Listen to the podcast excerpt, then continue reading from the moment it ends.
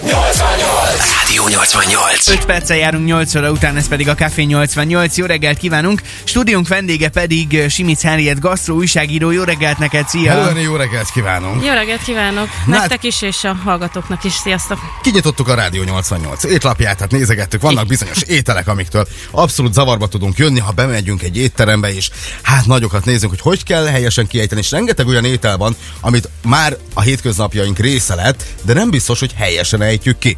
Ilyen például, amit a rádió Facebook oldalára is kiraktunk, ez a sajtal, sonkával ö, tekert hús, amit úgy Töltött szelet, általában borjú. Mennyivel egyszerűbb így mondani, nem? És Igen. helyette mit mondunk? Sokszor Cordon blue, bleu. Gordon. Gordon a, a, bleu, igen. A, akkor, hogy elterjedtebb az a, a Gordon, de egyébként Cordon Bleu Cordon a bleu. helyes kiejtése igen, ennek a húsinak. Mégpedig onnan ered, hogy ugye a, a szakács, aki készítette ezt az ételt, az egy kék szalaggal Mhm. kötötte át, és ez volt a nagy truvá igazából a, az ételbe, és innen jön, tehát a, a Cordon Bleu jelentése kék szalag Mhm. egyébként. Világos. És egy étteremben így rosszul ejtjük ki, azért ott a pincér ott belül egy kicsit mosolyog, vagy nem, vagy lehet, hogy ő se tudja helyesen Hát kiejteni. neki tudni kell azt, Neki hogy mit tudni kell. szeretnél. Tehát, hogyha te Gordon Blut kérsz neki, valószínűleg akkor is tudni kell. Tudni fogja, hogy nem egy hogy, turus hogy mit, szeretnél, igen. igen. Igen, de, de- hogyha amúgy szerintem ki tudjuk ezt kerülni, itt beszélgettünk adás előtt, az nem titok arról, hogy ha valaki nem tud valamit elmondani, akkor mit lehet tenni. Én szerintem, hogyha elmondod, hogy mit szeretnél enni, és nem tudod a nevét, azzal mondjuk ki lehet ezt küszöbölni. Közben gondolkoztam rajta. Igen, Dávid annyit írt, hogy rántott hús kész, és akkor meg, Megvan meg a vagyunk. megoldás, igen. Hát, Tehát tehát, szépen, hogy azért úgy elmondod, hogy egy... vagy rámutat, az gáz, hogyha egy étteremben azt látod, valami irgalmatlan hosszú kifejezés van, amiben látod, hogy ezt kimondod, nagyon kényelmetlen. Ne adj Isten, randizni viszel egy csajt, és akkor látja, hogy ott szerencsétlenkedsz, nem tudod kimondani, összeakad a Akkor nyelved. ne kérd azt, amit nem tudtál. Hát ha én azt kívánom, mert le van írva, hogy mi az, és akkor... randizni, akkor azt kérd, amit ki tudsz Amit ki ejteni. tudunk ejteni. Ez, ez csak egy Mondás javaslat. Távol. egy, egy, egy cézását szeretnénk kérni, hogyha lehet, És mert közben meg meghalsz valami Ennyi. fantasztikus húsért lehet. Igen. Igen, de nagyon sok olyan név van még, meg olyan, akár fantázia nevek, erre majd kitérünk egy kicsit később, de nagyon sok olyan név van, amit lehet, hogy nem is tudjuk, hogy rosszul ejtünk. Ilyen például a rukkola, amit mi rukkolának mondunk, de a hivatalosan ugye, és ez már, ahogy beszéltük, lehet egy szőrszál hasogatás, de Egy hivatalosan mondtam, rukkola. Igen, igen. Alapvetően ez így van. Meg kell nyomni egy picit az út, de pont, pont azt mondtam, hogy azért, hogyha elmegyek a mondjuk egy bizonyos bevásárlóközpontba, Igen. nem mondok reklámot, akkor Köszi. oda megyek a pénztárhoz, nem fogom megnyomni egy rúkola, mert lehet, hogy akkor meg azt gondolják, hogy én vagyok egy kicsit. Tehát inkább helytelenül mondjuk, ami elterjedt a köznyelvben, csak Én azért, hogy mi ne gondolom, hogy érezzük ez- kényelmetlenül magunkat, még ha tudjuk is a sok helyes esetben, hogy, hogy Mi, igen. mi a helyzet a burgerekkel? Burgerek, burgerek, most mi a helyes? Hát ez a kinek. Kinek mi? Kinek mi? Ugye, de hát alapvetően azt mondjuk, hogy burger. Ezeket a kifejezéseket ugye legtöbb esetben ugye kintről vesszük át, tehát hogy a francia, az olasz, ugye amerikai, angolét, fish and chips például, uh-huh. ezeket mind ugye um, idegen nyelvekből vesszük át. Uh, nyilván magyarosodik, és abból jönnek ezek az úgymond elkorcsosult uh, kiejtési dolgok. De a- Csiabatta, meg csabatta helyett. Cibatta az nem. Cibatta, tényleg. Nem, a kedvencünk az a cibatta, mindig ezen nevetünk. Ezt mondd el azért mi az, hogyha valaki nem tudná. Hát ez egy ilyen pékárú, tulajdonképpen egy ilyen négyzet Divatos alakú, lett. igen, ö, ö, szendvics alap tulajdonképpen egy ilyen, ö, szerintem kovászos, de nem vagyok fel. Uh-huh. Van, biztos, hogy van olyan, ami kovászos, és ami nem. Úgyhogy ez egy ilyen szendvics alap, és csabatta a helyes kiejtése a cibattának. Oké, okay, de amúgy ez, tehát, hogy ö, egy pincér jogosan néz rád furcsán, hogy "Haj, apám, ez, ez már megint egy vendég, aki nem tudja kimondani, vagy, vagy ilyenkor szerintetek ezt, ezt mindig tolerálják, és akkor nem, nem, nem szólnak Meg ezért. attól függ, hova ülsz be, tehát az Pont sem mindegy, hogy akartam. egy, mennyire elegáns a hely, mennyire, mennyire, ad, mennyire olyan a hely, ahol, ahol azért illik tudni kimondani, Ez nem? így van, de alapvetően azért hát bízunk abba, hogy jó szándékú.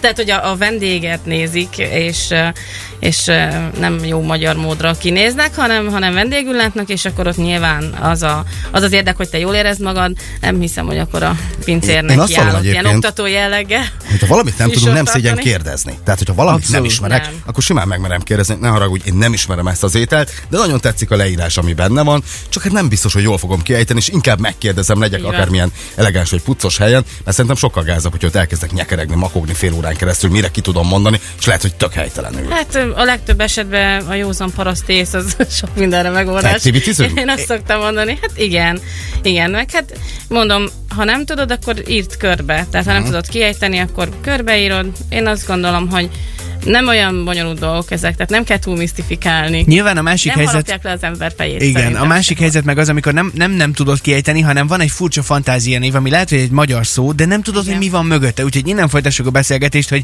mennyire extrém fantázia nevekkel találkoztál már, akár te is, mondjuk egy-egy étteremben. Te is megírhatod nekünk ezt, akár a rádió telefonos applikációján keresztül, akár a Facebook oldalunkon a fotó alá. Addig Calvin Harris és a Summer szól most 8.11-kor. Rádió. Rádió.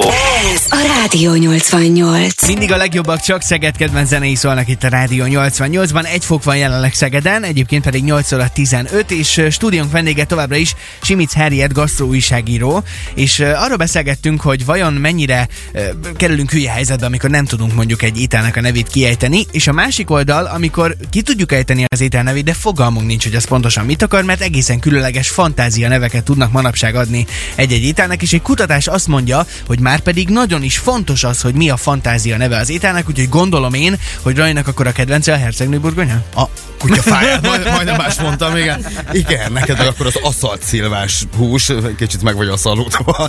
Igen, a hercegnő. Tényleg a hercegnő burgonya, az miért lett hercegnő burgonya?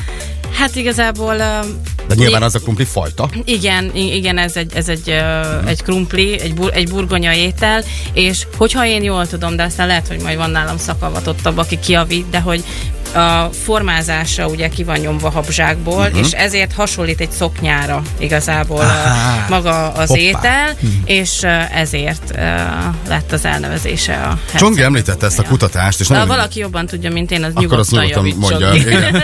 Az izgalmas nevű ételeket jobban fogyasztjuk, még akkor is, tehát választjuk az étlapról, még ha, ha nem is szeretjük, megrendeljük, mert tetszik a név. Például sistergő bab, dinamit cégla, citrus, mázas, csavart, sárgarépa. Így még azok is megkívánják Ez a jöhet mind. zöldséget, akik lehet, hogy annyira nem szeretik, és azt állítólag a fiatalok körében ezek nagyon menők, mert így, így lehet egy kicsit rájuk szoktatni, hogy egyenek egészségesebben. Nem tudom, ebben ti mit tapasztaltok, mennyire van ez így? Hát most ugye a nagy kedvenc kifejezése a gasztróba ez a textúra.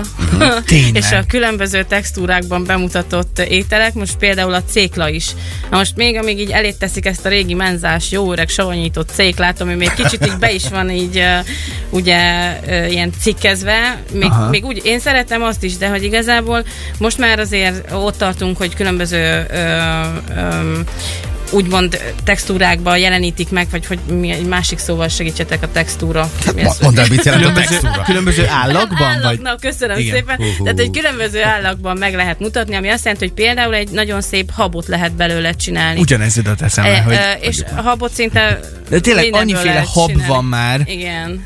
Elképesztő. Igen, ö, habot lehet belőle készíteni, ugye különböző technikával. Tehát ennek az a lényeg, hogy ezzel lehet feldobni az ételt. Mondjuk ennek úgy különösebb sok köze a fantázia névhez nincs, viszont ezzel ugyanúgy meg lehet variálni a, az ételeket. Nagyon népszerű itthon a csülök pékné módra. Igen. Szerintem rengeteg csárda étlapján ott van a pékné módra kifejezés, de nem feltétlenül csak a csülöknél, hanem különböző húsoknál is. Úgy, olyan jól hangzik tényleg, hogy pékné módjára készült hús, pékné módjára, mit tudom én, párolt, vagy bármi lehet, de a pékné módjára az mit akar? Ugyanazt akarja mondjuk, lehet itt a délalföldön, mint mondjuk a Mátrában, vagy lehet, hát teljesen mást is jelenthet. Nagy általánosságban nem kellene, hogy más jelentsen. Uh-huh. Ez inkább nem is a fantázia név, a, amit ö, leginkább mondanék rá, hanem vannak olyan ételek, ö, amikről már így beszélgettünk korábban, például a rácponty is, vagy mondjuk a csülök péknémódra, ami ugye egy régebbi elnevezésből jön. Tehát, uh-huh. hogy e- ezek azért így, így megmaradnak a köznyelvben. Ugye a péknémódra az például azt jelenti, hogy annak idején